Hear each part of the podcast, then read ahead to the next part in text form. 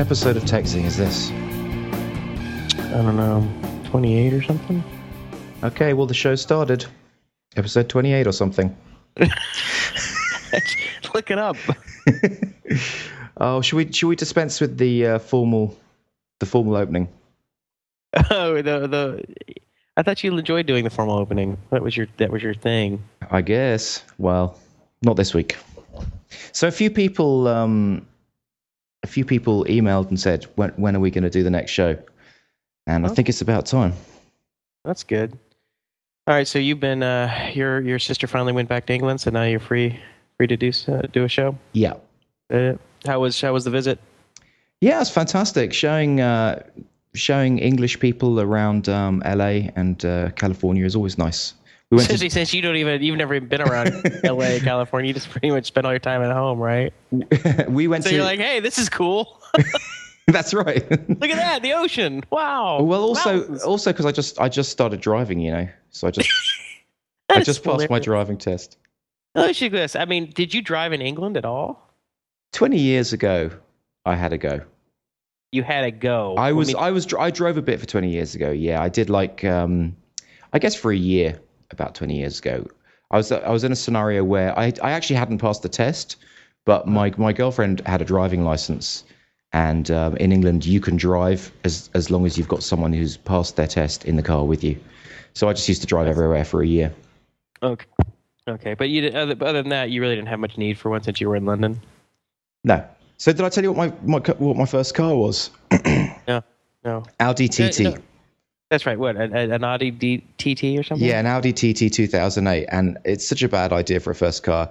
I've already put a huge scratch in the door. Nice. How did that happen?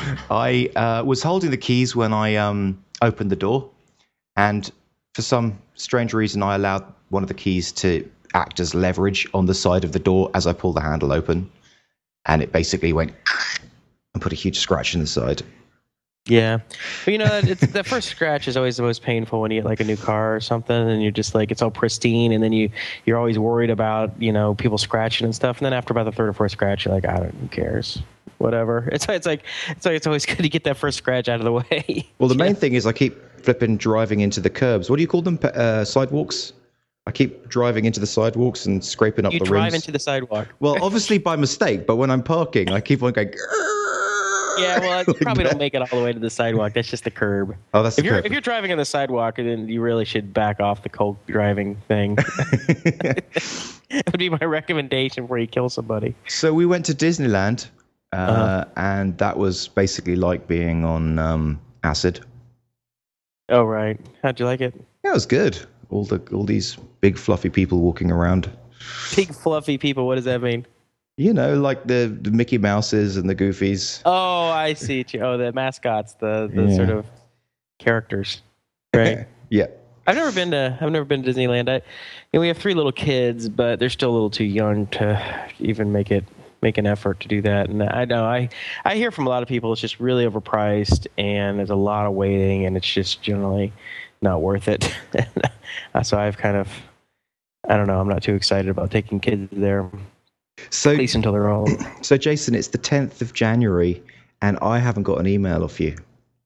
yeah, yeah, I know. Okay, let's just get this out of the way. what the hell All right, is going out of the on? I know, I know. So my secret project has not been released yet, and here's kind of what happened. Um, you know, the last couple of weeks of um, of the year, I ha- ended up having a, a ton of stuff I had to get done for two of my consult or three of my consulting projects, Yeah. and that coupled with the the holidays, I thought I'd have more time to just you know hide away and, and work on it, but I, I ended up having no time to do that. I was spending a lot of time just, you know, visiting the in-laws or doing the Christmas stuff or doing the New Year's stuff. And then um, Guyon, uh, he, he just sort of disappeared for like a week and a half. You know, Guyon is the one I work with on this project, and he's he lives in Norway now. And uh, you know, usually all I'll do is I'll get like a, a call on Google Talk, you know, r- you know, around 1.30, 2 o'clock during the weekdays. We'll work for like an hour uh, or so. and I just didn't get any calls. So I figured he was, you know, I wasn't going to call him because I figured he's probably busy or tired or whatever. And so he just kind of went MIA for like a week and a half.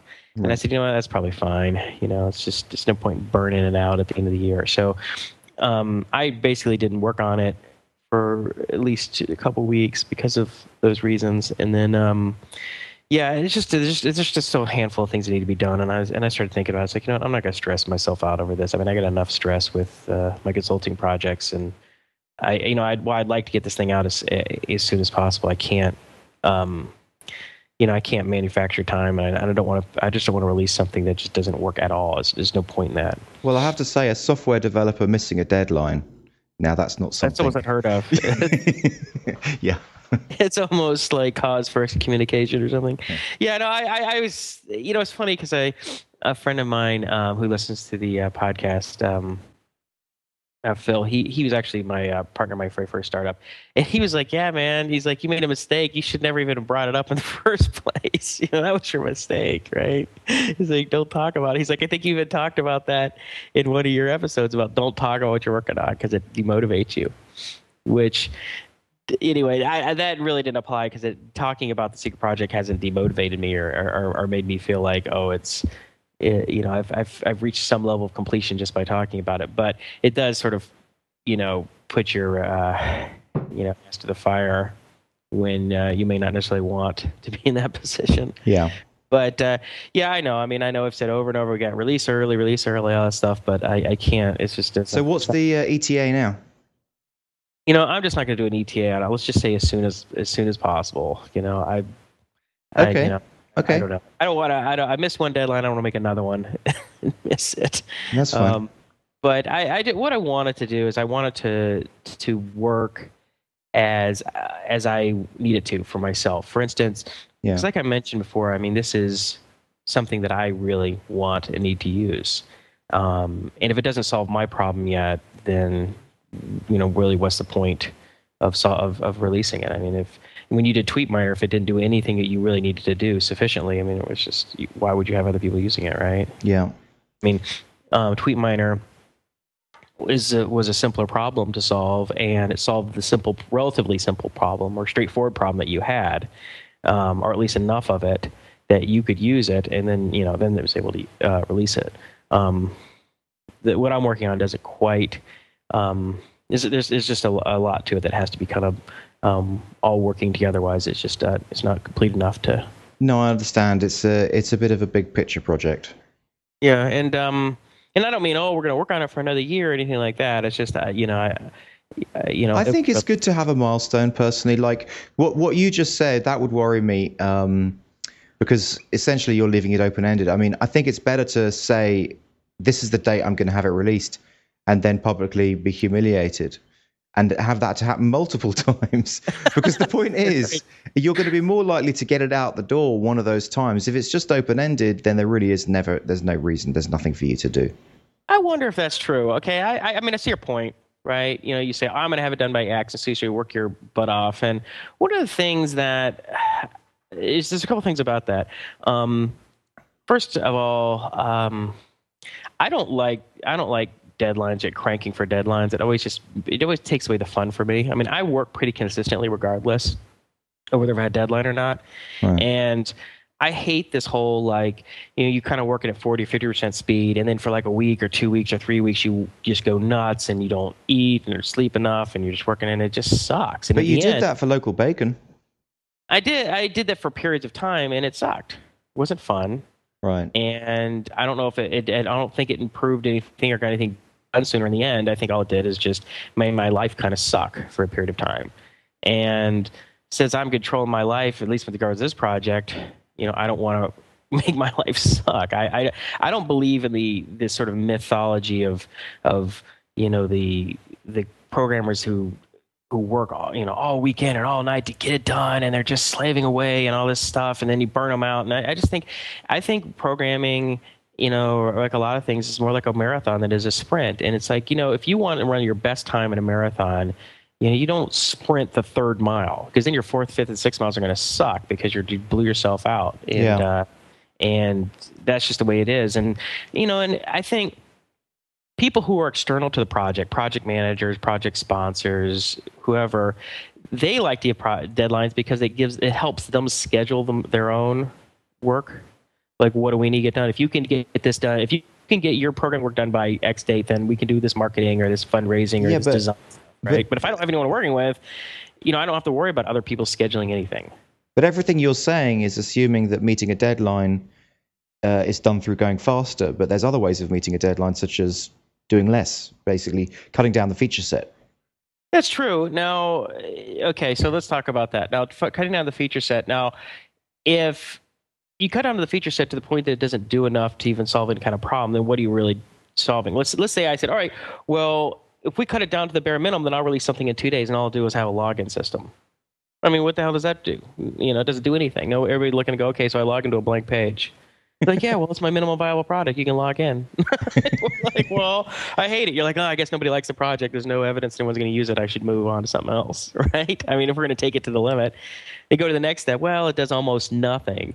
It's like, um, I, I, understand the, I, I, understand and appreciate a lot of the uh, thinking behind the minimal viable product and trying to get something out as soon as possible and and and not, um, you know, because the sooner you have real data the better off you are in making decisions later. But if you release something that doesn't accomplish the task, then I don't really see how that's how that's solving. Uh, that's going to give you any information. If people hate something that doesn't work, that doesn't that doesn't tell you anything. I mean, well, Preezo is a case in point. So it took you two years to get Preezo out the door. Now, what? How soon could you have released it if you were doing minimal vi- viable product, and what would that have been with something like Preezo? See, I don't know. That's a good question. I, I, thought I've thought a lot about this at different times, and I've changed my opinion back and forth. If I if if if, if I had some sort of external pressure, like this has to be done in six months, period, you know, then I might not even taken on the project, or okay. we would we might have just or or we might have just changed what it was. It wouldn't have been a replacement for PowerPoint on on, a, on the web, right? Because you couldn't do it. So I don't know. It would just been something different, I guess. Um, but I mean, couldn't you have just built like PowerPoint is essentially split up into modules, right? It doesn't have to do the whole. I mean, PowerPoint didn't do everything it does today. It started off in a version one. That's true. Um, let me think. Well, there were certain problems that were just weren't like, you, you know what? Sometimes you'll get to points and you and you'll you'll you'll you'll be working on something and they'll be like, okay, we have you know, half dozen things we need to work on. A couple of these we don't even know how to solve, right? And sometimes you'll be aggressive and you just go after those deep dark areas and just like try and solve them early because if you can't solve them, you know, the project the project may not actually be solvable or or, or doable in a, in a reasonable amount of time, right? right.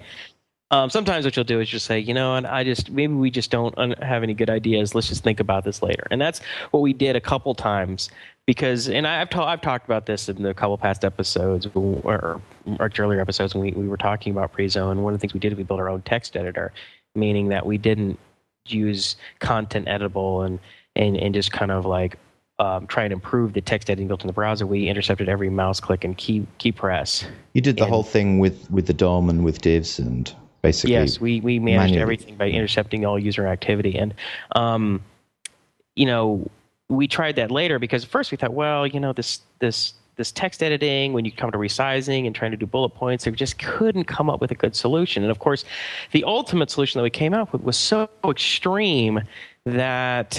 Um, you know, I think we didn't want to go there that earlier. Like the we we you know you, you, we weren't even thinking that you would have to go that far. Yeah. It wasn't until later where we had spent so much time into it that we just had to come up with a solution one way or another. And if it meant going to the mat and, and you come up with some crazy extreme solution, then we were going to do it. Of course, with uh, HTML5 and Canvas, you'd be laughing, right? Oh, because you can start doing a lot of this. Yeah, stuff, exactly. The whole thing is just so controllable. But of course, HTML5, I mean, that stuff is, is all really cool, but in terms of it being available to most people on most browsers, that's not going to be for a long time. I suppose the yeah, because the other point is is you're basically pushing the curve, so you're doing it in that older technology.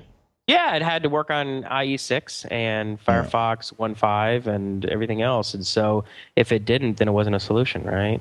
I mean, mm. um, it wasn't going to work at all, and, and um, yeah, I mean, the advanced technologies are nice, but if, if people don't have access to them, then you might as well use desktop software, and make people install something. So you skillfully didn't answer my question, which was okay. Back to how soon could you have released more? You know, if if you went for a minimum viable feature set.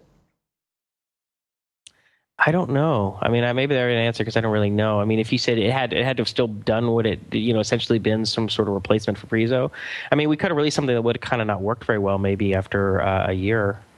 When mm. the text editing, like the bullet points, like you know, one thing with HTML, like if you do bullet points on lists, yeah, the yeah. bullet points, whether you use you know um, whether you're on font size at 10 pixels or you know 36 pixels, the font the bullet points are still the same size. Yeah, that looks like absolute garbage when you're actually looking at a presentation. You know, that's you know when you're doing like a a rich e- text email in Gmail and it has bullet points that are kind of small. I mean, so here's my point. So here's here's what I'd say to you. So what if it looks like garbage? Because you could have released without that feature, it would have looked like garbage. But even though it looked like garbage, people would have had a viable way to do presentations on the web. Maybe. I mean, but maybe it would just wouldn't have uh, uh, worked well enough. I would have spent all our time trying to put out fires and stuff that was that just I don't know. Um, so let's get to the point of. I mean, that's because that's functional, all right. It's functional. People could have could have used just normal HTML bullet points, and they would have had a functional system. But it wouldn't okay, have been pretty. Yeah, well, you're assuming that was the only problem. There were other problems, right, and right. there were bugs. So um, there were a number of other text editing bugs that just weren't solved, and other things. And um, I don't know. You know, I. Hey, you you could have even done presentations without bullet points. You know, you you just put a text area, and people could have done a dash. Like, to be honest, uh, here's here's my viable, uh, my minimum viable product for Preezo. A blank page, you can put text in text boxes on that blank page anywhere, and you can put a picture on the page, and that to me is the minimum product. How long would that have taken to build? Oh, well, it would take no time, right? A month. So no, I don't know. So to me, but, that would have been that would have been the minimum viable product. But okay, well let's let's okay. So you put out the same as minimal viable minimum viable product, and the whole point of put a minimum viable product out there, one of the major reasons is to get feedback from real users, right? Yeah. If no, if everybody thinks it sucks, and no, nobody that's, even that's not day, the only reason. Not giving you any, but it's not giving you any information. It's giving you bad information because people people are assuming that that's really what your answer is. Yeah, but you're and, bu- you're building a user base as well. Like you're building a following, you're building uh, loyal loyal people who want to help you build it up. Right. So so you well, maybe, or then again, you also risk the chance everybody thinks it sucks. Yeah, but of course, I mean, you always risk that chance. I mean, what I guess what I'm saying is, if you'd have released Preezo after a month, it may be a very different story to, to, to today. Plus, also during the time of developing it, people may have noticed something and something interesting which could have been a really good business, something different to just being a new PowerPoint. And you may have gone on that tangent, like um, like Jason Cohen did with Smart Bear software. Right. I mean, that's you know maybe true. Um, so what I guess what I'm saying to you is, I bet you any money. I know we can't talk about your secret app now, your secret project, but I bet you any money there's a similar scenario with your secret project. Yeah. Okay. Well, here's a couple things about it. I feel it. like you know, I'm being mean to you. Sorry. I apologize. No, well, no, I know you, you, you want to press me on it. That's fine. I, Yeah. you know, it's fine. I obviously I deserve to be pressed on it, but um, I, you know, here's the thing. You know, it's not like I want to solve any problem. I want to solve this problem for myself. Period. Right. Right. Right. If nobody else uses it, it's like someone says, "Hey, Jason, you know, if you created some emailing app that did photos and stuff, it's like, I, you know, we'll pay you money." I said, "I don't really care." So you're doing it for you. You're you're just doing something for Yeah. you, and that's that's I, okay. I think a lot of people will find it really powerful and Yeah. useful. But I'm solving this for me, number Okay. one. So if nobody in the world cares about it, fine. You know, I don't don't you know that, that's I mean that's not optimal, but it's still okay because I'm building something that's going to make me way more prof, uh, um, productive. Right. Um, so yeah, I want to I want to solve this problem. Um, you, you- and, and and what I don't want to do is waste a bunch of time, release something that's that's buggy as crap and in missing a lot of features. And everyone's like, "Yeah, Jay, well, what you know, what the hell? This doesn't even work." And so I spent all this time fielding emails and solving problems that would have been way easier to fix, but now it's way more expensive to fix these problems because I have to spend all the time emailing and communicating with people if I had, you know, just done it, you know, Yeah. it was obvious for me to do. So I, I mean, I know what the basic problems are that need to be solved. Um, and I just want to f- get get my arms around those basic problems. Now it doesn't it doesn't have to be tricked out to nth degree. I want to work on this thing for two years and release it. You know, obviously my wife would like to see me release it, and you know I know Guyon would rather not work on it for a huge amount of time before we get it out there. Mm. But you know, it's like if uh, you know we use some examples like you know Basecamp or something. I mean, you know, those those little products, while they were simple, they, at least what they did were tight and they worked. Yeah, yeah. You know, they solved the a problem, and what they were trying to do, it worked well and it was complete. And I just don't want to release a buggy piece of crap. Um, I just don't see that's going to solve or help anything. Well, Um, talking about a buggy piece of crap, let's talk about TweetMiner. Yeah. yes, well, okay, yeah. So I, I'd be curious how uh, how things held up through the holidays. I mean, I imagine you probably had a big slowdown in in, in signups through the holidays because everybody experiences a big drop off, right? Um, actually, no. It's kind of been it's it's been pretty consistent. The signups uh, between ten and twenty a day. Some Uh-huh. sometimes it peaks to forty. Um, so that's been relatively consistent. But I'll tell you what, I haven't done anything on TweetMiner for I suppose about two to three weeks at this stage. I'm feeling I'm feeling kind of guilty, and I really do owe the the product uh, some upgrades and some new features. But o- on the other hand, what what's great is that very few support requests have come through. Uh, people are pretty happy with it. Um, the the sales are just gradually growing at about the same rate. It's it's a pretty slow uh, curve, but it's it's still growth. So what's happening is um, less people are buying the year in advance, and more people are taking the monthly, which is actually better for me. So basically, I'm getting a higher level of transactions uh, versus the funds coming in. But the good news is, is that if that keeps on going, it's sort of like compound interest because every month I'll have, you know, another maybe 10 or 20 customers paying a $10 a month. So in six months, Right. it should be bringing in a bit of a decent revenue kind of thing. What's your projection at the current rate now? Um, well, it's still pulling in around about a thousand one hundred a month, um, with just ten dollar transact. I guess it's difficult to say. Actually, it's difficult to say because because I'm I'm imagining that compound interest thing happening, but I haven't actually seen it with my own eyes. Right. So I, need, I need to give it a couple more months to make to make a determination. But with some of the new stuff that I'm going to add, I think that might may increase the sign up rates. So one of the things I'm going to do is like an auto friend adding system. That's my next task. Oh, cool. So basically, cool. people can type in the keywords that they, that they care about. So for example, for me, it could be PHP, uh, uh, JavaScript, and then it'll it'll go off and search search people who've mentioned that and basically follow them Right. with the hope that they'll follow you back, kind of thing. So it, it helps you build a list of really targeted people. Right. Will do. Right. And I think that's kind of an important feature that people would pay for. Right. Well, um, so well, I guess that's that's the one thing that's nice about where you are now, right? You have um, you have a ba- a, a solid feature set. It seems like stuff. It seems like it it's pretty much bug free for what it does. And um, but you're still picking up users, so the whole leverage comes in. It's like remember we were talking about how many hours have you put in versus how much revenue, and that your hourly rate was like eight bucks an hour. Or Yeah, something yeah. Yeah. Well, now you don't have to put in the same amount of time unless you really want to, or there's, there's some features you want to get done, or or something. You know, and it just that that number just keeps going up. Your hourly rate. Well, there's our um, TweetMiner's super user Tommy TRC is um, always sort of making suggestions about things that can be upgraded. So I think that there is definitely the need from the user base for new Right. features.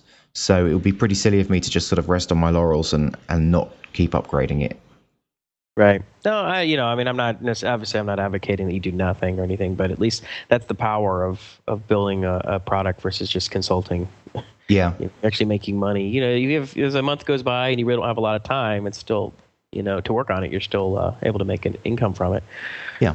Whereas consulting, it's like you know how many hours in the day you have do you have to work on it. That's it. I don't know whether I mentioned last show about putting in the video system, but that's been really helpful. That's Oh, uh, video tutorials. yeah, the video tutorials and making them really obvious and in your face has cut Right. down on the mon- amount of, of e- I mean, basically, it's cut support requests to zero essentially. Oh, that's fantastic. And again, that's another example of that, right? Do it once, Yeah, yeah. do a good job, and then you don't have to do it over and over and over again. yeah, exactly. Uh, I mean, that's very, sort very of good. the that's sort of the secret of good software is that um, you know you figure out a problem that needs to be solved, you solve it in a, in a general enough way, and then you release it. And then it has leverage. It just works over and over and over again without costing any money.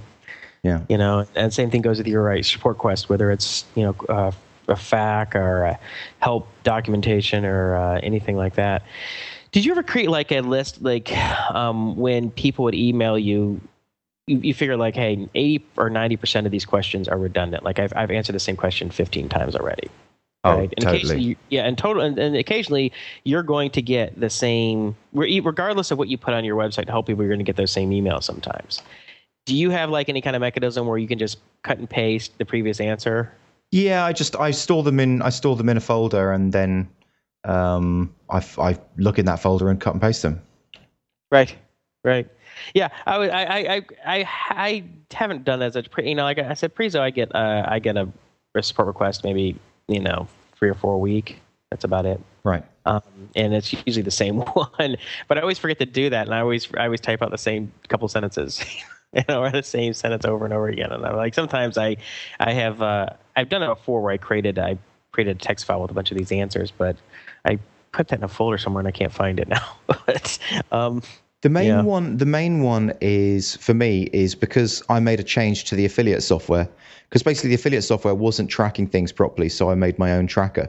So now Right. when people when people hit the affiliate link, they go through my tracker, not the affiliate software, and Right. basically it doesn't insert any stats into the affiliate software. So now people are seeing no one, no stats. So it looks like their links aren't working.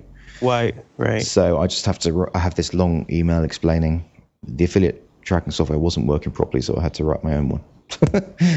Right, right. Um, it's a pain. eh, now, did, I, I remember some of the Twitter lists. You were going to write something, or Twitter provided the Twitter list stuff. Did you? Oh yeah, yeah, yeah. So so Twi- Twitter lists, um, yeah, that's incorporated into TweetMiner. So you you now um, have full group functionality, and it's it's based on the back of Twitter lists.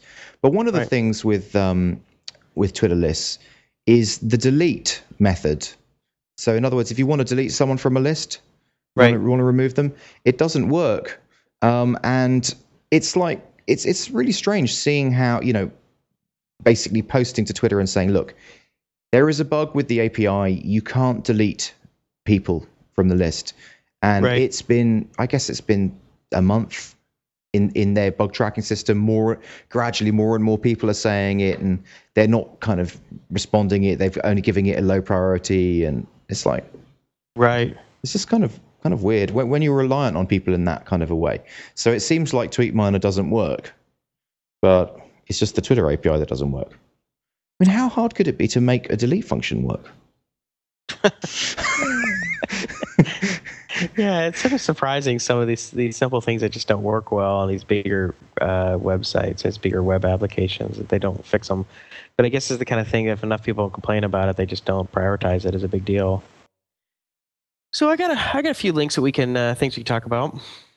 Yeah, go on, go for it. Well, first thing you know, you're talking about your problems that you had had with Rackspace. So I'm Yeah. hosting the you know my secret project on a web um web hosting company called uh, A2 Hosting. Oh yeah, okay. And for the most part, it's been really, uh, really good. They have pretty, you know, I think they have good. Um, I think the rates are pretty reasonable. Uh, I have a virtual private server with them, and they have a live live chat support, which I really like because they usually are able to solve my problems if I have an issue quickly. But one thing happened all of a sudden, you know, because I hadn't worked on it, the project for like a week and a half or something. And I tried to connect it uh, via FTP, and I couldn't connect. Right. And I'm like, what the hell's going on, right? And so I go in and check and check, and I go on, I try and wait, a moment, did my some did my password some screw change? And I'm trying to change everything, and then they go, oh, we'll just you know going on and change your password. At the end, at the end of the day, what it you know happened was that my static IP got automatically put on a blacklist. Hmm. So it wouldn't allow me to connect and which was just really bizarre. And they didn't for a long time. You know what I mean? I mean, like three or four days of going back and forth with them. They didn't know what was going on, and they couldn't give me an answer. And I really, I really, I just couldn't get any work done. It was That's really, annoying. really frustrating. Um, the only in the end, I mean, I, I, I guess I think it was. Um, What was their attitude? Were they were they really looking for you? I mean, were they really looking into it for you, or were they just kind of Oh, going, I "It's something on your end"? Kind of in the, they weren't blowing me off, but they weren't aggressively trying to solve it. They were kind of like, you know, they'd get back to me once a day and say, "Oh, well, you know, I'm able to I'm able to connect, so just try again with these passwords." And I'm like, "Dude, I've tried that username and password. I've tried every username and password. I've re- I've reset them. It doesn't allow me to connect. You know, I cannot connect." They, "Oh, we'll just try a FileZilla." I'm like, "Dude." I've tried with four different FTP clients. You know, it doesn't That is matter. kind of similar to the Rackspace and Bitly problem that I had, which Yeah. basically just was that their system wasn't routing to Bitly properly. Yeah, and actually, it was Guyon uh, we were talking about it he, because he was able to FTP connect via FTP from his computer. I'm like, that's really strange. Yes. connect, but I can't. It has to be And, something to do uh, with your with your setup. Yeah. Yeah, and so when he, I, I I explained when I explained that to them, and then finally some more senior engineer got involved and went and looked at some FTP logs and realized what was going on. But that was sort of frustrating, and uh, I mean, it, I guess everybody has headaches with their. Uh, Why Yeah. did it blacklist your IP address in the first place? Like what? They're the, the guy as I asked that, and you know, after he solved it, and I, and he said, well, he's like, it most likely was like a certain number of failed uh, login attempts, and it automatically blacklists you. And I'm like, Oh, right, right, right. so maybe I had like three or four times. I was like, what was my password? You know, but I can't imagine I did it. I don't remember doing it like, you know, like ten times or something. I can't. I don't even remember doing it more than a couple times.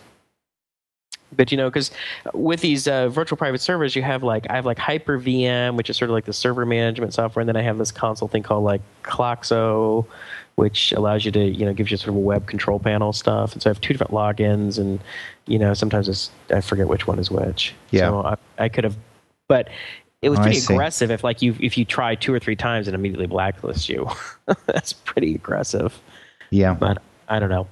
So that was uh, that was my you know uh, that was one thing that also slowed me down because yeah because once once once we were ready Guy and I were ready to get rocking and rolling this past week I couldn't even log in we couldn't even No. FTP so we, we were just you know and I, and the way we, the way I work is you know I know I could like set up PHP and MySQL and all this stuff on my local system but I just I find it just a pain I just what I do is I have everything live and I just Oh, bloody hell! I can't believe you find it a pain to work local. To, for me, that makes development like about I would say at least twice as fast by working locally. really Yeah. I don't really notice that because I- you I don't have to do that. you don't have to FTP. So basically, you just you just do Control S, and then instantly you just sort of Alt Tab to the to the page and refresh, and then you see the changes. Whereas FTPing up every time, you've always got to wait that little lag. Oh my god, I couldn't imagine yeah, doing but that. I mean, how many times do you drag and drop it? Let's say you code for two hours. I mean, how many times do you drag and drop? Maybe 15, 20 times? No, every time I every time I finish typing a line of code, I, I do Control S. Okay, well, I don't. I don't do that. I might code for five or ten or fifteen minutes before I actually say, "Okay, let's take a look at this." so, Wow. you know, like, all right, I typed a letter. Let's see what it does now. Oh, oh, I see. Sorry, you're talking about doing doing testing. No, I, I save after every line of code I've typed, but I test after every um, basically every single time I've got something testable. So that probably would be about a line of code or or every two lines of code. Yeah. So I'll I'll write a line of code and then underneath it I'll I'll do a debug statement. I'll do Alt Tab. Um, yeah, no, I'm not refresh. nearly that aggressive. I'm not really. I don't have a, as fine a grained uh, eval. like what's it But called? I find that that makes that's that's a set that approach basically makes me get to the endpoint so much faster because I mean I, when I've coded al- alongside other programmers I've been I suppose it's going to sound egotistical but I'm I'm pretty fast to get to the end result and the reason is is because I test every line so when when I don't actually ever get to a point where I've done 10 lines of code and then I hit a bug and I have to try and work out what's gone on with those 10 lines of code I always know exactly what line of code I'm working on and what line of code there's an issue with. Right.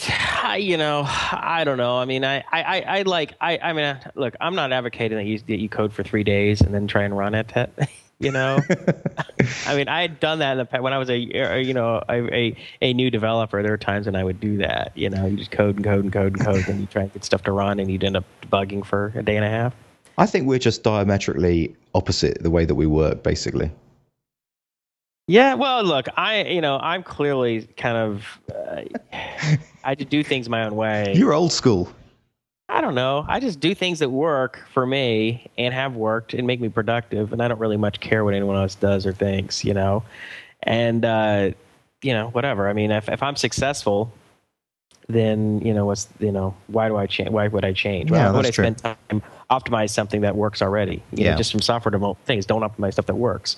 You know, if I write software, if I write software that works, is robust and fast and maintainable, then why the hell do I got to go and, and start doing it these other ways? It's Yeah, just yeah. Oh, you got to change language, and now you do test-driven development, and now you got to do this. It's like, dude, you do that. do whatever you need to do. I'll do what I need to do, and I'll, you know, I'll see you at the finish line. It's kind of my attitude. You know, I don't really care. I'm not going to tell you how to code. You know, I'll just tell you what I do. If you like what I do, want you want to try it, fine. If you want to do it another I'm way, going to try ahead. and tell you how to code, but you're not going to change. Oh, I don't. I don't. yeah, just talk to my wife. you know, it's trying to change again. Trying to change my mind on something is, is sort of a waste of time. I don't know. Look, I mean, I, I, I occasionally adjust myself. I adapt to things, but when I when I if I if I don't see that there's a significant um, improvement in, in, in, in sort of efficiency or whatever or effectiveness of something, I'm not just going to change just because it's the latest and greatest thing Yeah. you know, I, I read and I check out things and I keep my eye on things. You know, if you read Hacker News on a daily basis, I mean, you can't be help but be exposed to you know every latest shiny new technology.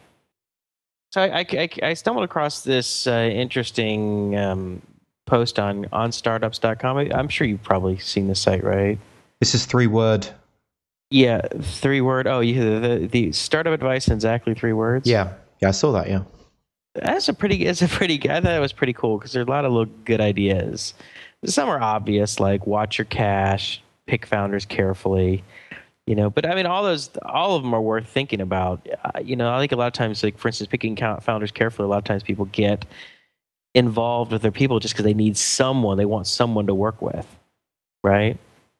And that's not good enough reason. You need to have somebody who complements your skill set and somebody who has sort of same or very similar goals with what they want to achieve with with doing the startup. Yeah. Um, and uh, somebody you like and, and want to work with. Because if it's somebody you don't really like very much, you rub each other the wrong way, that's a problem.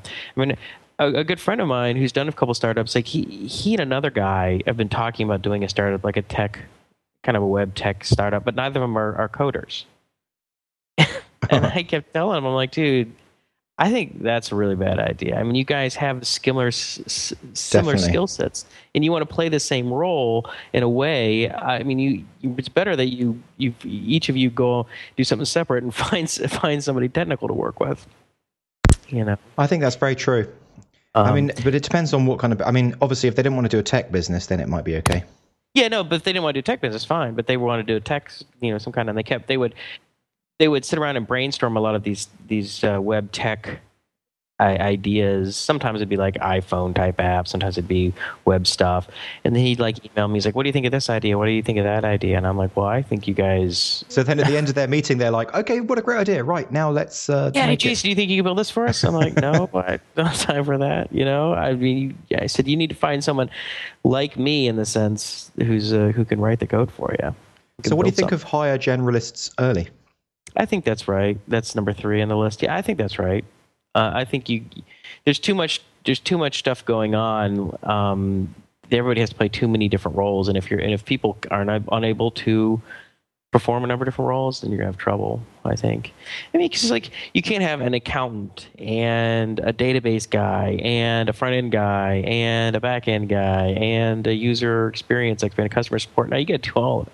You know Yeah, and, and you don't want to get you know too many people involved too early but you have too many cooks in the kitchen and you spend too much time sitting around talking about what you're going to do as opposed to doing something. I, I think two or three people is probably about as much as you want to do you think I mean- invest in culture is valuable for a startup?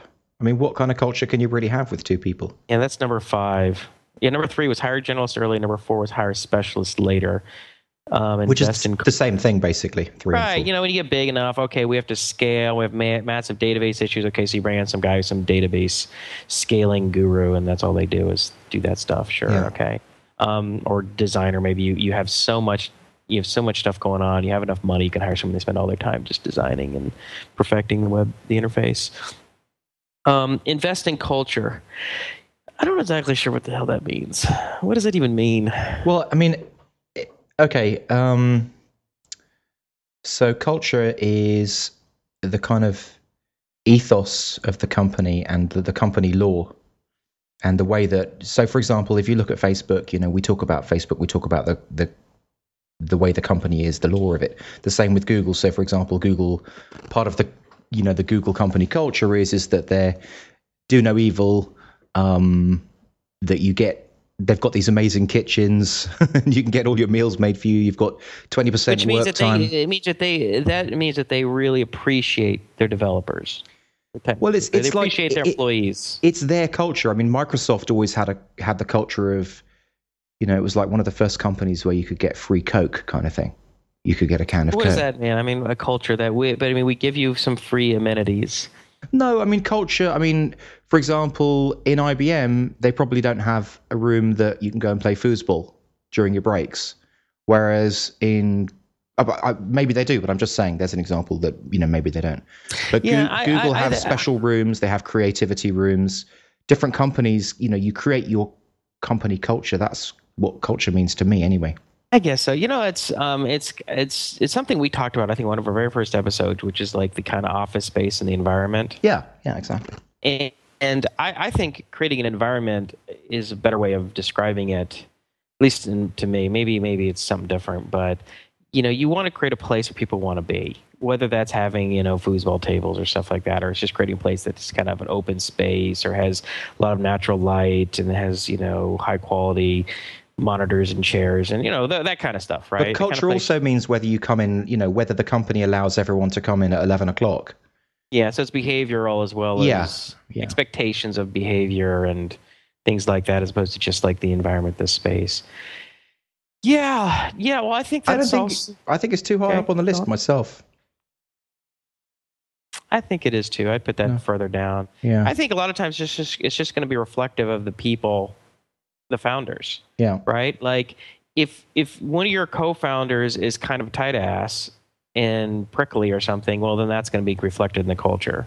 You know, well, you know, the, the major boss is kind of a tight ass, or he's kind of a easily offended, or he's really prickly, and then that's just going to be people. It's just going to be part of the environment, you know, because everybody has to worry about what this guy is going to do or think about anything, right? I guess it doesn't say anywhere on the page that this is an ordered list. It just says. Oh, maybe not. But uh, yeah, maybe Yeah. I, I don't. It doesn't say that. But Yeah. the first is. But one thing I want to say about it is like if you hire somebody who's really funny, right, and, and laid back and easygoing, but Mhm. productive, then that may be then that will affect the culture. Mm. Okay. Then if somebody's like really serious and very, you know, I mean, whatever. I mean, if you want a serious, very serious culture, then hire very serious people. I guess you know. I think I, I think it just kind of becomes a. Um, it's just a reflection of the people. So number six, avoid tempting distractions. That's Yeah. kind of interesting because, for example, if they'd done that in Odeo, then Twitter wouldn't exist. Yeah, yeah, the side project. well, I, I I think the side project thing is interesting because it can uh, it can kill things and it can open up to opportunities you just never know. It's a Yeah. risk, right? And with Yeah. risk, there's reward. So in some cases, you have situations where the side project became the company, like Odeo and Twitter, and you have other situations. I think I've read in some of the I remember uh, what was it? One of the early, I think it was Kiko, which was one of these calendaring. Uh, y, it was a Y Combinator startup, of the very first Y Combinator groups, and I think with Kiko was the uh, calendaring app. And I think in the post mortem, the one of the founders said, "Yeah, we spent too much time distracted working on all this other other ideas." Okay. You know, so they think weren't happy I- enough with their initial idea. yeah, I could see how that could easily happen. I mean, it just it just probably depends. It's like a lot of things. It's like you could say there's this rule of thumb, but it really depends on how on the context and how aggressively you pursue it or not. I mean, here's one thing I'd say: the the twenty percent rule is really interesting because. And I don't know, I can't remember if we've talked about this or not, but in artificial intelligence, or, or more specifically machine learning, there's a concept called exploration versus exploitation. Actually, it specifically comes from a branch of um, machine learning called reinforcement learning. So you have some kind of little intelligent agent that's attempting to learn its environment, Right. and it's trying to maximize some objective function. Um, whether it's uh, you know, let's just say it's it's some little ant that's crawling around some grid and is trying to find uh, food, and food is tends to be clustered or something. You know, some right. kind of ridiculous thing, simple model problem. And you know, how often is it just going to stay in the area that it's in versus maybe uh, spend some time going off and trying other things, trying other options? And if you spend all your time like, hey, I'm going to do, I found out that this works, so I'm always only going to do this, right? That's just exploitation, but it's not really learning, right? It figures one thing works and it doesn't improve after that. Um, or if you're exploiting all the time, meaning, I mean, exploring all the time means you never settle on something that works. You're continually trying new things. So we can even talk about writing code, right? Or, or it's like I, you never settle on one programming language and one development environment, just building something, you spend all your time trying out a new, the latest cool new compiler or scripting language or database, right? Yeah, that'd be a big problem. Or with something we were talking about me is like, okay, well, you never, if you just, you're still programming in COBOL.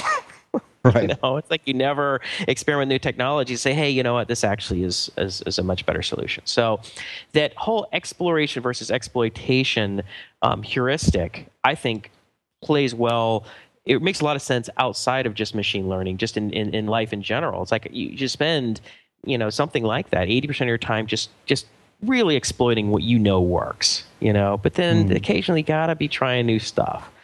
You know, I don't, I don't care what it is, whether it, and if you and if if you don't if you don't spend any time exploring, you that's kind of like old, older people who like get set in their ways. They don't learn anything new. They don't. They stop improving. They just kind of. You started using was it Git or Mercurial recently? Yeah, it was well. Git was the one that was picked for local bacon. By I mean, we kind of talked about. Did you start using I, it yet? I actually haven't used it. I haven't even. Oh, have you? I haven't. Have you still not started using version control? Uh, I have system. I haven't because I haven't. I haven't. In my okay. case, I haven't needed to. With projects I work on, it's just me, so I just have like backup directory. I copy things to on a backup drive. Don't don't say that. Do, don't do that don't every, say it out loud because people. Well, I don't care. I do it every. I do it once a day or whatever, a couple times a day if I'm if I'm doing make some aggressive changes. If anyone but, is listening to this and uh, hearing Jason say this for the first time, go back go back a few episodes. Uh, I think maybe ten episodes, and you'll hear a whole big discussion about this. So we've already covered this ground. There's no point going over it again.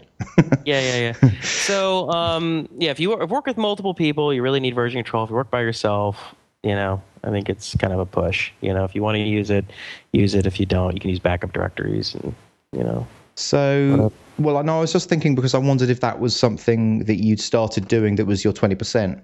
Have you have you done any twenty percent things recently?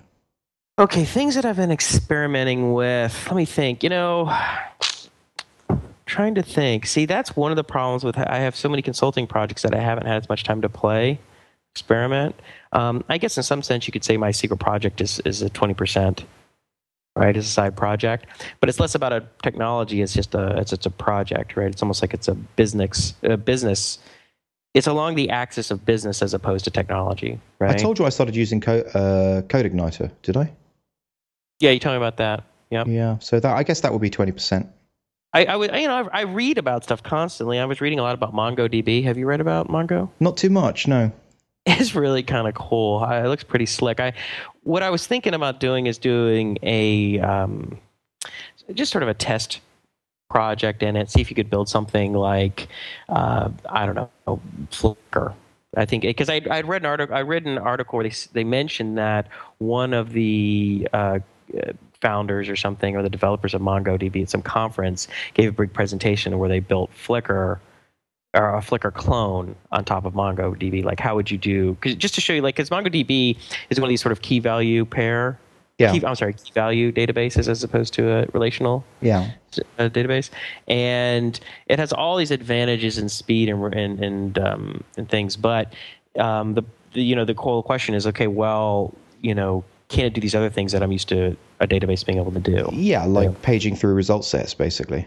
Sure, you know anything like that, and they do a lot of things like setting up, you know, the way you set up indexes and things like that. Um, it looked really cool. I, I, you know, I read a few articles on it and paged through one of these online presentations to get a sense of it. But it's like anything until you actually try and build something with it, you don't really, you, you just you just familiarize yourself with it, but you don't really learn much. But so that's a long answer. Short answer is, have I played with any new technologies in the last few months? Uh, not too much. I've been building stuff, but I think that's another that's an argument for like not getting yourself too bogged down with too many projects because then you can't explore enough. You can't say, well, it's Saturday. I'm just going to go and build a, a, you know some project with Mongo, for instance. You know, like I just saw, I was just, well, I was uh, just a few minutes ago, I was looking at, there's some new, on, I guess it popped up on Hacker News. It was like a, a cool new, um, let's see, uh, programming language called Ani, and Anic is a compiler, and it's supposed to be faster than C, and you know all this really cool stuff. That'd be fun to play with, you know. But it's like if you're too busy, you have too many obligations. You're, I mean, how do you make time for it? I just I wouldn't see any point in playing with that. For, I mean, for me, like I want to build. I want to build. You're building web stuff. This isn't a web end products. You know, I don't really. I'm not too pushed about a new compiler or something like that. Well, yeah, that's the whole thing. Is like, what are you trying to optimize? So by learning new something, are you trying to create something? Are you trying to learn a technology because it's going to make your life you more make you more efficient in doing something that you do? And if you don't create system level code, what the hell do you need a you know, something like that, right? Yeah. So anyway, all right, let's go back to the list. Um, uh, support customers maniacally. I think that you know makes a lot of sense. We've talked about that. Um, avoid business plans. We talked about that last week. Yeah, hell yeah, avoid business plans. That's a waste of time. I think business plans are especially for like. I think in the world of where we can build products, you know, in the order of uh, months, if not weeks. Um, the amount of time that's faster than than than creating a business plan. You know, but sometimes it takes weeks, if not months, to write a business plan. Yeah. And if you're a business person, right, you can't actually build anything yourself, then you have to go around convincing other people to work with you or to implement your idea. And you can't express it in codes. You have to express it in in, in you know documents of just of text that yeah. you either express it to VCs or angels to give you money, or at the very least, it's something you can show to potential co-founders. Say, here's my idea. Will you build this with me? You know. But if you're a developer, it's like, you know, skip the foreplay, man. Just sit down and write something and build it. I mean, just sit down and build something. Yeah, it's like I, th- I think with everything, the truth lies in the middle. I mean, if you just start randomly coding stuff without any kind of market research, without any kind of discussion, you're probably going to end up coding a bunch of crap. I mean, it's worth at least because a, a business plan exists of a number of things, right? And one of those components is the market research, and I think that component's pretty important. Do you think Twitter and, did any market research? You think Twitter was market research? Flickr was it market research? Yeah, I think they just so. started building something.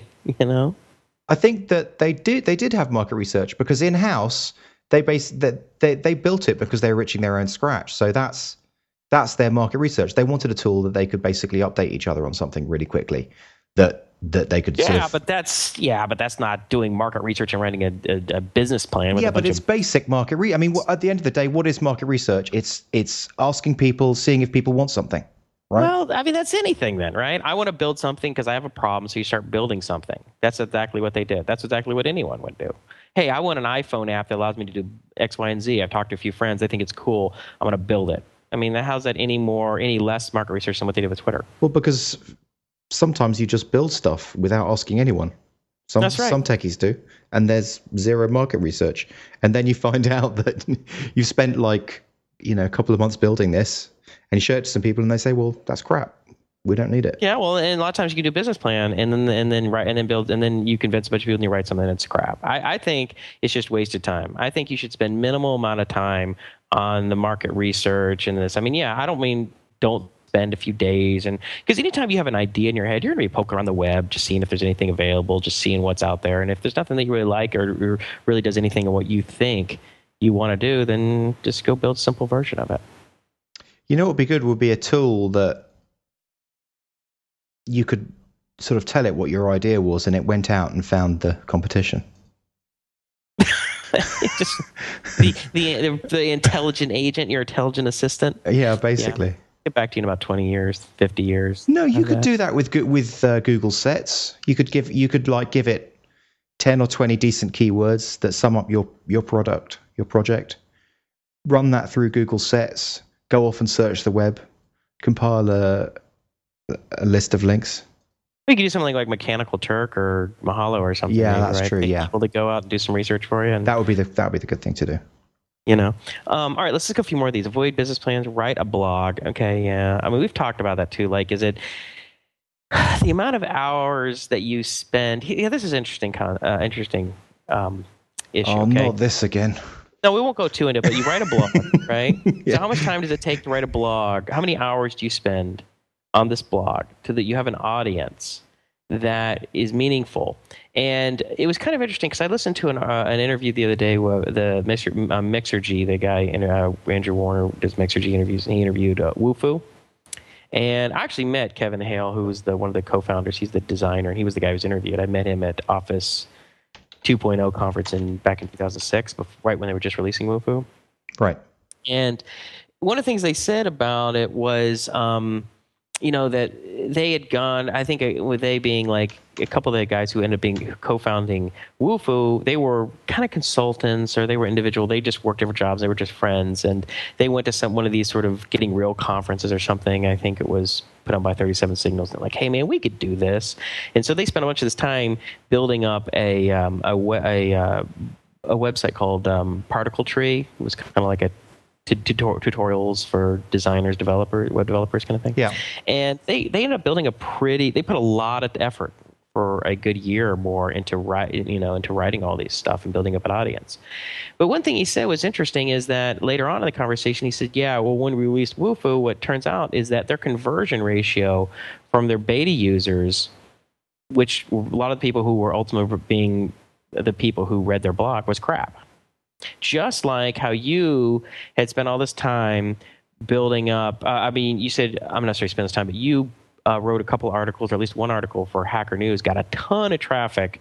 Nothing. It, it, the, the, gar- the traffic was garbage as far as TweetMiner is concerned. It's a complete waste of time for them, right? Yeah. So all this time that you spend blogging and trying to get his attention, they're not the same people who are going to be your users. So I'm just wondering, you know, the, the, the effort building this audience of people that are it's, it's sort of meaningless towards what you're doing towards user base conversion. I, I don't know. I wonder about that. I wonder if it's a, if it's a really inefficient use of your time. Okay. Type sp- ty- type into Google PHP and working with databases. Is uh, your your stuff going to come up? So, yeah, Okay. PHP and working with databases. So the first one there is PHP and working with databases for lazy sods. So this is something I wrote back in 2002. So that's eight, Okay. ye- eight years ago. Mhm. And um, basically, based on this article, people have found ezSQL for the last eight years. And Okay. that's how come ezSQL is used on millions of websites today because of that one thing, that one day that I wrote this eight years ago. And it's So you wrote and it, this article for Database Journal. no, I wrote I wrote the article on my on I, I can't remember where it was. I wrote it on a I posted it to a couple of places. So I wrote the article. I posted it to a couple of sites like this, and Okay. as a result, I've had huge amounts of work over the years. People, you know, people hunt me down and offer me work, and um, it was Okay, just well, it was just like an it was just trying, if, an if, if you're trying to create, if you're trying to become a consultant, or you're trying to, you know, the question is how. I mean, what are we talking about doing? Are we talking about just getting just general brand awareness of people know who you are and uh, want to have you talk at conferences or want to hire you as a consultant? We're talking about people who are going to become um, users of your product, and that's really what we're talking about here. If you're trying to create some kind of product, you're trying to create a. bl- The reason they're talking about create a blog is to bring users to your product. But if those users that you're the audience that you're building don't convert at all, then it's a complete waste of time. Well, that's it's the goal. that's my fault for writing the wrong thing and posting it to the wrong audience. So I, I've been writing for Hacker News because I kind of slightly understand those people because they're techies. But at the end of the day, those techies aren't the aren't the target audience for TweetMiner. If I'd spent the time to write blogs aimed at the target audience for TweetMiner, it would have been very useful and very good. It's just I don't exactly know what to write or how to connect to them. But as it so happens, I've uh, via Twitter I've connected with people who like TweetMiner and I've asked them to write blogs and they have, and then that's dr- driven a lot of traffic to TweetMiner. So I- just don't think you can say that it's a waste of time Okay, so it's not a waste of time, but what you do what you do need to do is you be very careful of what target. audience you're building. Yeah, you got to target it. If you're not building the right audience, you're wasting your time. Exactly. That that would definitely be true. So At least in regards to finding users for your product, right? You might be building an audience that can create a huge blog audience and you can have Google ads and make money that way or whatever, and become the next coding horror or something, but that's not what we're talking about. I mean, the Um, Basecamp guys. What uh, what's what is it? What's the number signals? Is it 37? 37, 37 signals? Yeah, 37 signals, right? 15 signals. That's- it's- they're, they're getting more efficient. no, I mean those those guys. I mean, the audience that they write for is a hacker news audience. Everything that they do is for you know a tech audience basically, and all of their products are 100% geared towards tech guys to help make tech guys' life easier. You know, so that's Yeah, Very I, well yeah, targeted. sort of. I mean, they're not really writing for tech. They're writing more sort of um, uh, like s- s- I don't know, designer business- business startups. But but anyway, the thing is, is it's it's very correctly targeted at their audience, and it works fantastically for them, and that's the reason why they make millions, right? Because at, you know, at the end of the day, that PR is is priceless. It's like free advertising. It it really really works well for you. That's my Right. opinion, anyway. Okay. So write a so it really needs four words. It's write a focused blog or write a relevant Yeah. blog. Yeah. Okay. Never fudge numbers. Okay, that goes without saying. Don't lie. Encourage diverse thinking. Okay. Guard your time. That's kind of thing about avoid distractions, and I think that's true. And that's that's sort of one thing I was saying earlier when you were asking, well, why you know why not you release them early? It's like you got to guard your time because you, you can quickly get all your time eaten up with customer support if you release Yeah. something that's you know it's like okay now instead of spending all 100 percent of my time building the product, which is not finished yet, I'm spending 60 percent of it supporting people for stuff that doesn't work because I didn't get a chance to finish it. And that's one of the reasons I, I've held off, like guard guarding my time a little bit. Okay, defer renting space. Okay, so work out of your home. I agree. That's yeah, that's that's pretty important. Can I just It- say it- the, the most important three words aren't actually on there. What is what? Just do it. Don't give up. Don't give up. that's it. That's good. just do it. I would say just do it. Don't give up. Uh, the guard. Okay, yeah, they're talking about in the in the interview with the uh, Wufoo interview. Um, they got to talk about. There's still there's like there's seven of them now. Seven. What's that? Tell me what work- Wufoo is. work- What's Wufoo? They have a web-based uh, form. You can create forms on the web.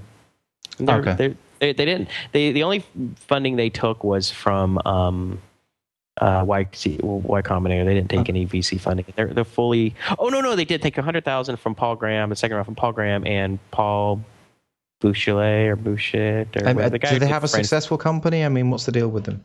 Yeah, well it's it supports. Uh, it, it it easily supports seven full time people now. HTML for uh, Wufoo.com, HTML form builder, free contact forms, and online surveys. Yeah. mm-hmm. Yeah. So they all still work at home. And they're all individual homes. They once a week they get together and, and meet at someone's house to hang out and have kind of a just informal meeting about whatever's going on.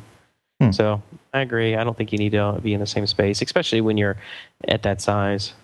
Um, it's probably less fun than going to a room and hanging out with your buddies, but it's probably a better use of uh, money. Get enough sleep. Ah, that's something I talk. I've definitely talked. We've we've definitely talked about. Yeah. that. yeah, yeah. The whole you know working your butt off and just working all night and keeping really erratic schedules. I think this works against you in the long run. Delay raising capital, yes, because the more the more you can reduce the risk, the more you have done, the more you reduce the risk, right? The better value you get. The Better better, yeah, you get money at a at a much lower equity stake. That's right. You have to give away less equity to get capital, right? Absolutely, yeah. Because you know, if you come out, we just have business plan, which you know probably never works anymore. eh, You know, they're going to. There's so much risk. Can you execute? Is there all this technology risk? Is this market risk? All this kind of stuff. Yeah. Decide with data. That number seventeen. Decide with data. That is very like underestimated on on uh, anyone's list. I think it's so Yeah. important to to have a look at the data, have a look at the statistics. What are people doing, and then make your business decisions off that. Yeah, I agree with that. So a lot of A/B testing of different times using real data, improve um, product daily, right? Yeah. So quick iterations, absolutely. Recognize revenue consistently. So yeah, I, I guess it's just you know constantly revenue recognize revenue consistently.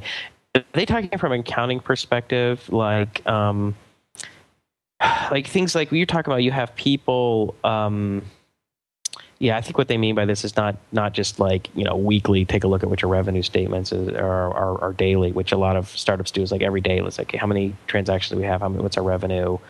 Um, that's important. Keep a real real close eye on that. But the other thing is, I think what they mean from a recognized revenue consistently, I mean that from a sort of a, a, a formal accounting perspective. And I don't know very much about accounting, but I, I think what they mean is that you like for instance with TweetMiner how some people pay for a year upfront right. and some yeah. people pay for a month yeah. well you you have to look at those probably differently right because yeah. you have to sort of amortize that out and say well i can only recognize a month of it now or something like that i like i said i don't know anything about accounting so i'm sure some people are listening wincing going that's not right jason so that's start probably, well start number 20 start charging early that's obviously an important start charging one. early. Yeah, that's well, that's the big TweetMiner thing uh, lesson, right? You start charging early. Yeah, this this should say release your software.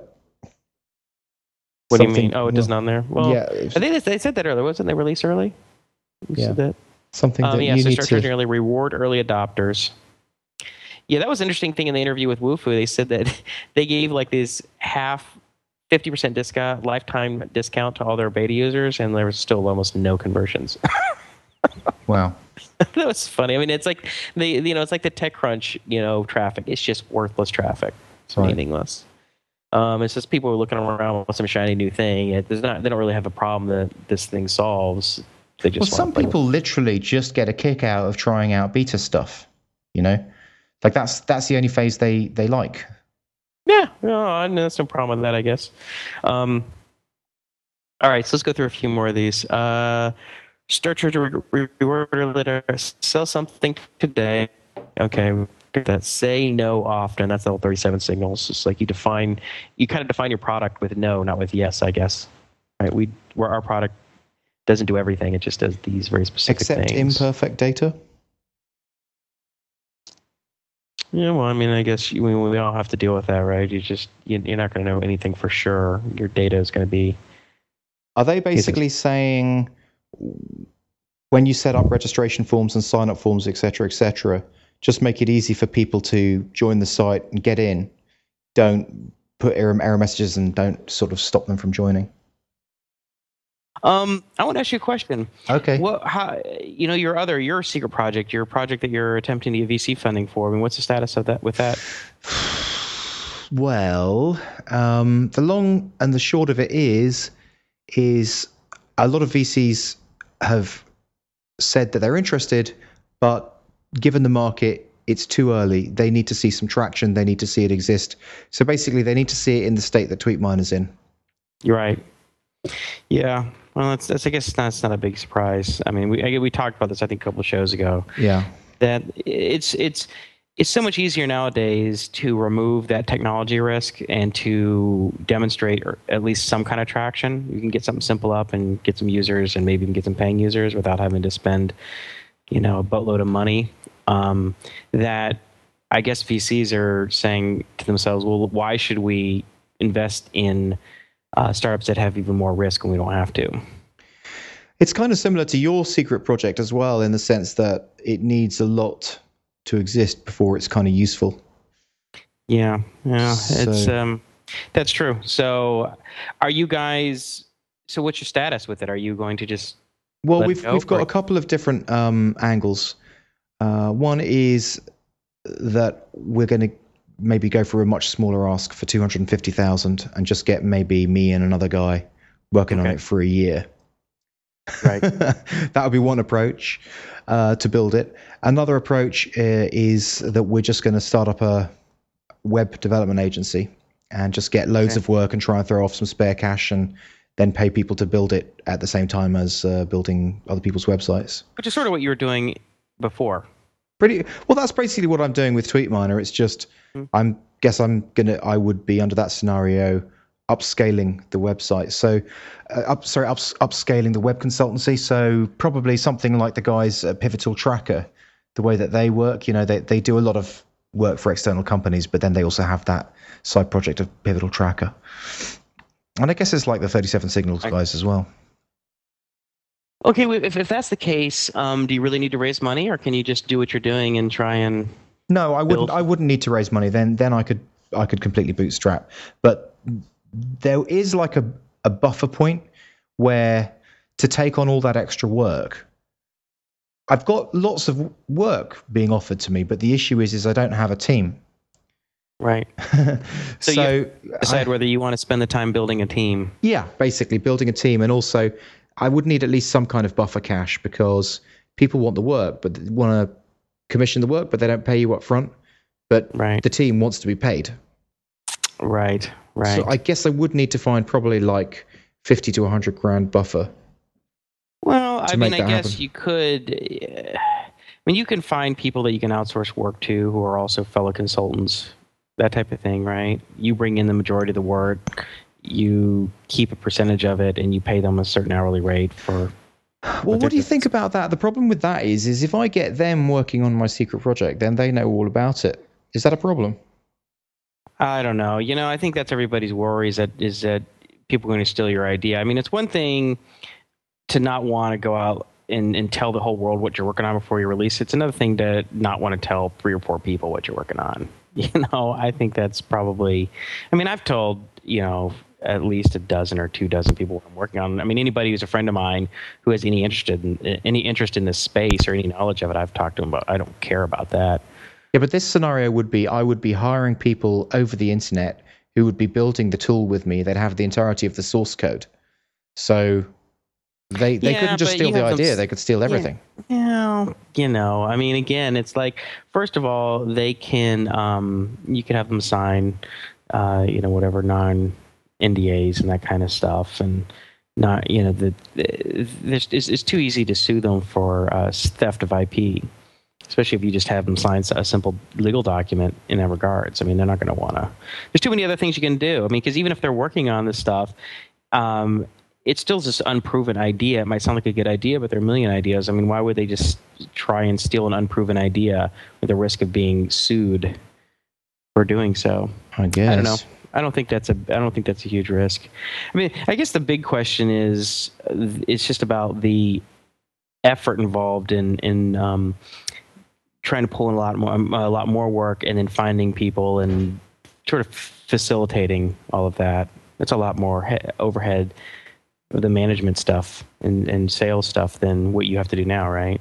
Yeah, I mean, I uh, the the reason why that's an option is just because it's something that I know how to do and something that I know I could turn over a decent chunk of change doing.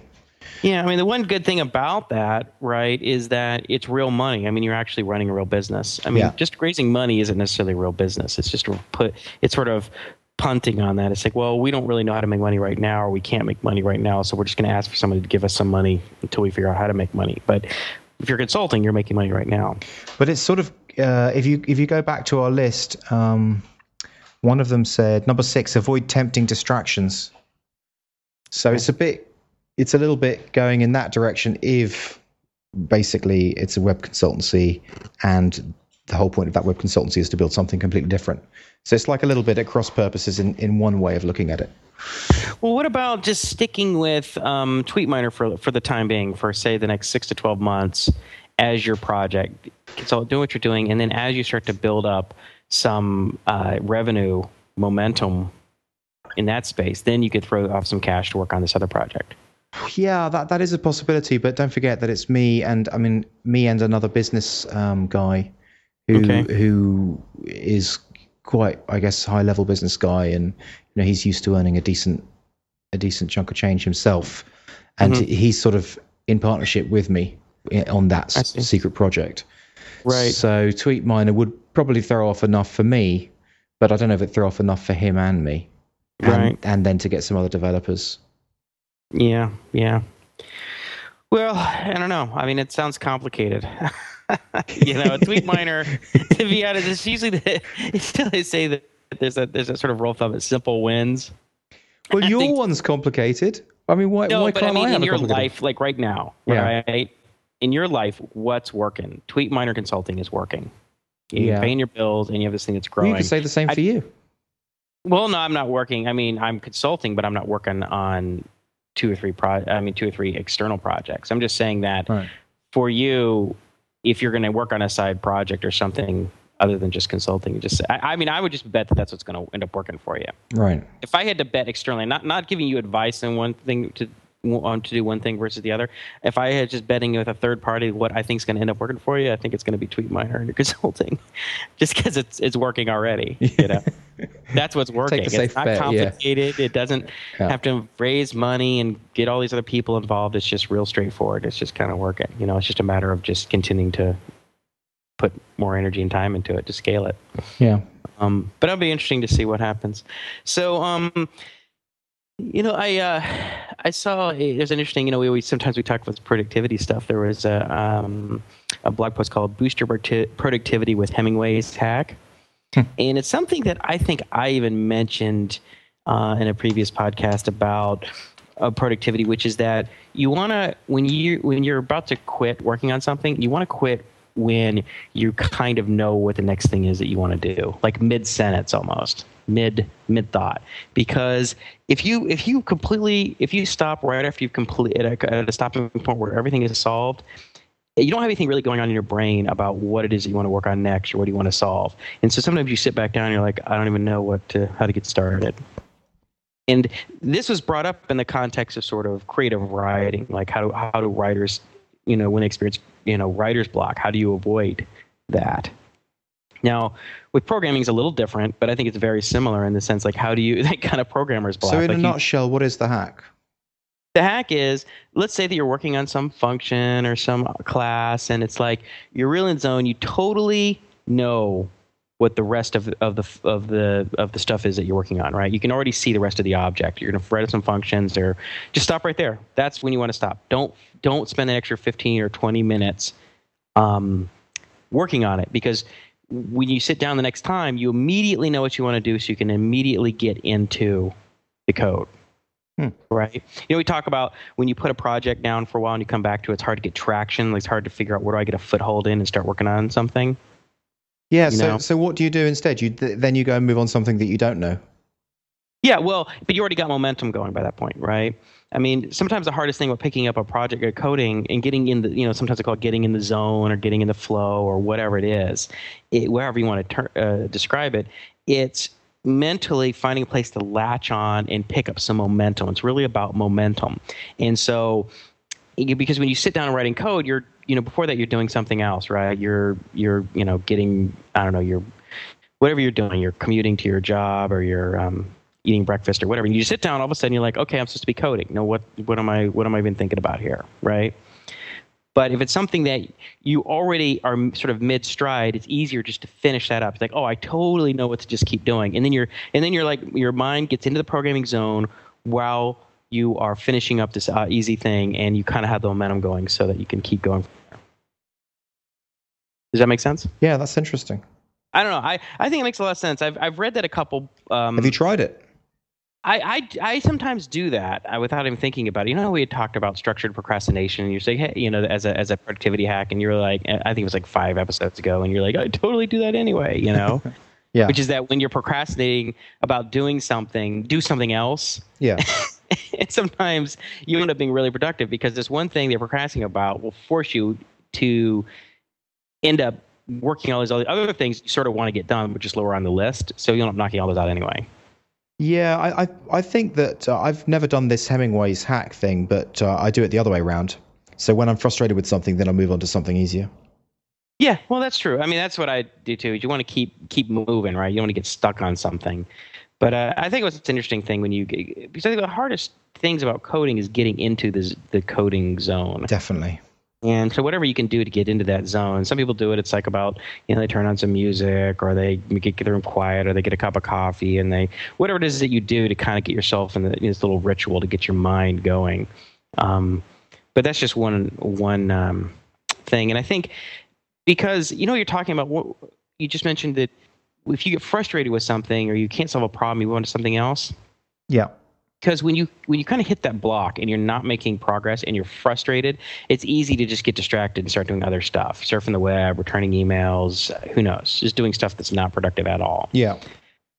But um, if this is the kind of same thing in that you want to give yourself, you're kind of giving yourself an edge in that you're immediately being productive. You're, you're giving yourself an easy win. As soon as you get in there, it's like, oh, I can knock this out of the park without even trying. I already know how to. I, I already thought this whole thing through. Yeah. Right.